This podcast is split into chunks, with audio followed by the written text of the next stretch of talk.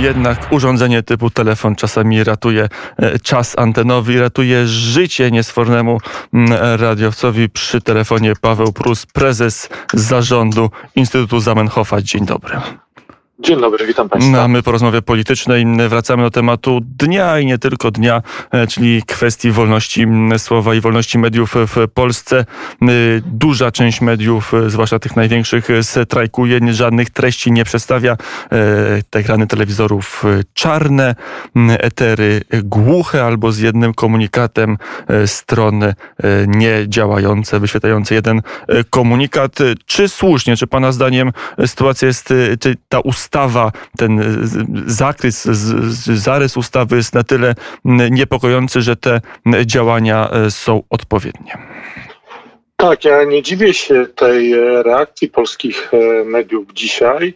E, to, z czym one musiały się zetknąć w ostatnich dniach, ten projekt składki reklamowej, która ma zostać e, narzucona na największe e, polskie media i firmy mające przychody z tytułu reklamy, naprawdę może być bardzo dużym zagrożeniem dla wielu redakcji i czynnikiem, który wywróci system mediów w Polsce do góry nogami. O skali tego zagrożenia może świadczyć to, że środowisko dziennikarskie w Polsce, które na co dzień jest e, często wobec siebie wzajemnie krytyczne, czasem nawet skrócone, tutaj wykazało niespotykaną dotąd solidarność. Jeżeli największe stacje telewizyjne, stacje radiowe i portale wyłączają się na jeden dzień, czyli są gotowe ponieść koszty z tytułu utraty przychodów z reklamy i robił to nie patrząc na pozostałych, to świadczy o tym, że naprawdę sytuacja jest bardzo poważna. E, na ile ten projekt może wpłynąć na e, polskie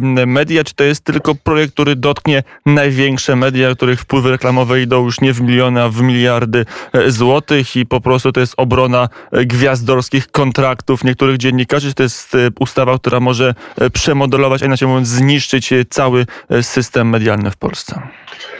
Tu nie chodzi tylko o same media, bo ustawa e, narzuca de facto nowy podatek, chociaż e, wiadomo, jak to często bywa w naszym kraju, e, podatków nie zawsze nazywa, podatki nie zawsze nazywane są podatkami. Tutaj mówi się na to składka, ale e, już fachowcy, doradcy podatkowi mówią, że ta składka ma wszystkie cechy typowego podatku, więc mamy prawo mówić o podatku. Ten, tym podatkiem będą e, obłożone co do zasady te firmy, które mają roczne przychody z tytułu reklamy przekraczające milion złotych.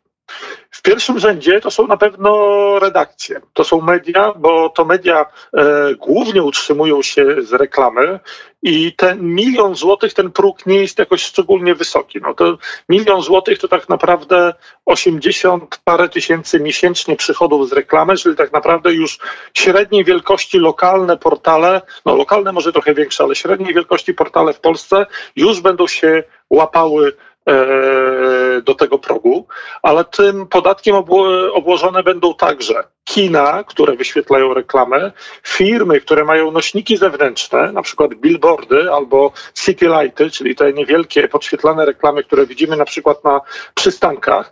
Więc katalog tych podmiotów, które zostaną obłożonych, obciążonych nową daniną, jest dużo szerszy niż same media. E, to, co jest zadziwiające w tym projekcie, to że podstawą do naliczenia tego podatku będą przychody z reklamy. E, zarówno ja, jak i pan, jak i pewnie państwa słuchacze jesteśmy przyzwyczajeni do tego, że musimy płacić podatek dochodowy, czyli podatek od naszego dochodu. Dochód rozumiany jako przychody minus koszty. Przedsiębiorstwa też płacą podatek dochodowy, czyli od tego, co zarobią, odliczają sobie wydatki, które ponieśli i od tego zysku na końcu płacą podatek. Tutaj ustawodawca wymyślił zupełnie inne rozwiązanie, że podstawą ma być 7,5 albo 10% przychodu z reklamy. I teraz wyobraźmy sobie duży portal internetowy. Powiedzmy, że ten portal ma 300 milionów rocznie przychodów z tytułu reklamy. Ale ten portal wydaje na funkcjonowanie, na pensję, na zarządzanie całym biznesem 290 milionów, czyli jego zysk na koniec roku to jest 10 milionów złotych. Do tej pory to nie jest dużo, ale w tej chwili ten portal będzie musiał zapłacić od razu 10% z tych 300 milionów, czyli 30 milionów. Ustawodawca nie będzie patrzył, czy dana redakcja zarabia, czy zarabia dużo, czy zarabia mało, a może nawet ponosić straty w danym roku. Teraz wiele mediów z powodu e, kryzysu wywołanego COVID-19 w tym roku prawdopodobnie będzie na minusie.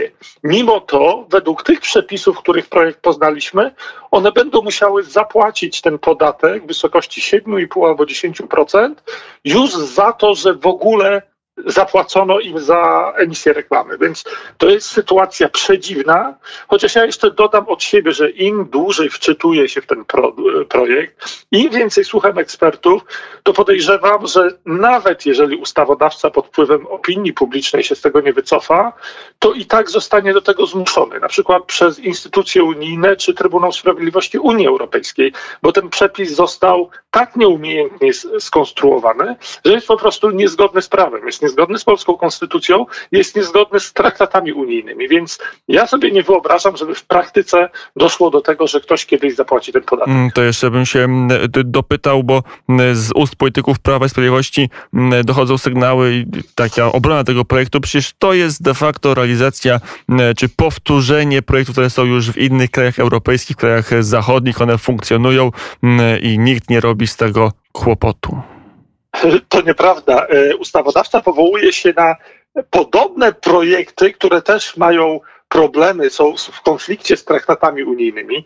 Inny argument, na który powołuje się ustawodawca, że przecież to jest właśnie ten podatek cyfrowy. To, o czym się mówiło od lat, że giganty technologiczne, e, firmy takie jak Google, Facebook czy Twitter powinny w końcu zacząć płacić podatek, no bo zarabiają bardzo duże pieniądze w Europie, zarabiają duże pieniądze z reklamy w Polsce, a nie płacą ani złotówki podatku w Polsce i ani jednego euro w Unii Europejskiej. Tylko E, rzecz w tym, że tak naprawdę, choć teoretycznie te duże firmy technologiczne też będą podlegały pod tę ustawę, to w praktyce one nie zapłacą ani jednej złotówki, bo podatku cyfrowego nie da się wprowadzić na terytorium Unii Europejskiej za pomocą ustawy polskiego rządu. E, Komisja Europejska od czterech lat pracuje nad tym, jak mądrze i skutecznie opodatkować te największe cyfrowe firmy E, na świecie, a my w ciągu paru tygodni z nienacka wrzucamy jakiś niedopracowany projekt i myślimy, że na tej podstawie na przykład Facebook zacznie płacić podatki w Polsce. To nieprawda. E, w mojej opinii ten projekt tak naprawdę służy e, czemuś innemu i dlatego jest on groźny.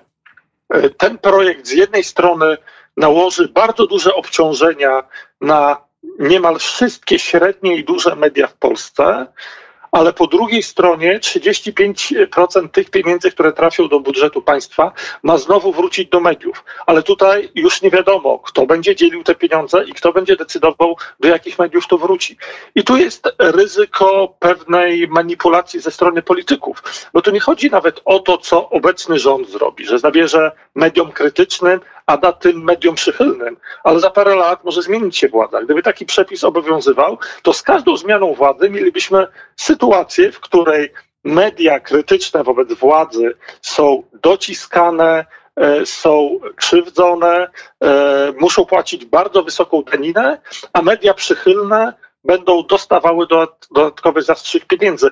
To jest sytuacja, która jest groźna nie tylko dla dziennikarzy i dla systemu mediów, ale myślę, że też dla każdego z nas, dla każdego słuchacza, czytelnika czy widza, bo w interesie nas wszystkich jest to, aby był pluralizm, abyśmy mieli mm, pewien e, cały wachlarz mediów, niezależnych, prezentujących różne opinie i sami mogli wybrać te kanały, stacje radiowe i telewizyjne, które najbardziej nam odpowiadają. I mm, mm, jest ryzyko, że w przyszłości to może być trudne. Jeden temat e, na koniec, czyli tego podatku cyfrowego, bo mm, rządzący trochę w tym opakowaniu ten projekt chcą nam sprezentować ten projekt w ogóle wypełnia w jakimś zakresie no, to, to, ten element dyskusji, że jednak wielkie giganty cyfrowe powinny płacić podatki tam, gdzie zarabiają pieniądze, czyli w tym wypadku także w Polsce? Moim zdaniem e, absolutnie nie jest, bo problem, z którym się mierzy Unia Europejska od czterech lat jest taki, że cały system podatkowy i w Polsce, i w Europie, i w innych krajach Zachodu oparty jest na pewnej zasadzie fizycznej obecności. Co znaczy, aby płacić podatki w Polsce, trzeba mieć tutaj albo oddział firmy, albo być rezydentem podatkowym w przypadku osób fizycznych, e, nie ma możliwości, żeby zmusić e, firmy będące za granicą, nie mające tutaj przedstawicielstwa do płacenia podatków w Polsce. No proszę sobie wyobrazić na przykład duży portal technologiczny, taki jak Twitter, który ma swoją centralę w Kalifornii, w Stanach Zjednoczonych, a w Polsce nawet nie ma swojego biura. E, podmiotem w Polsce, który ma ściągać ten podatek, będzie naczelnik Urzędu Skarbowego w Bielsku Białej. Czy wyobraża sobie pan, że naczelnik Urzędu Skarbowego w Bielsku Białej wzywa prezesa Twittera i wysyła e, pisma do Kalifornii, aby ten zapłacił podatek w Polsce? Przecież to jest jakiś absurd. To się nie stanie. Co pozwala nam chyba postawić tezę, że tak naprawdę te argumenty, to o czym Pan mówi, że ten argument jest używany jako uzasadnienie do tego projektu, tak naprawdę służą chyba przykryciu tych prawdziwych intencji, które są zupełnie inne.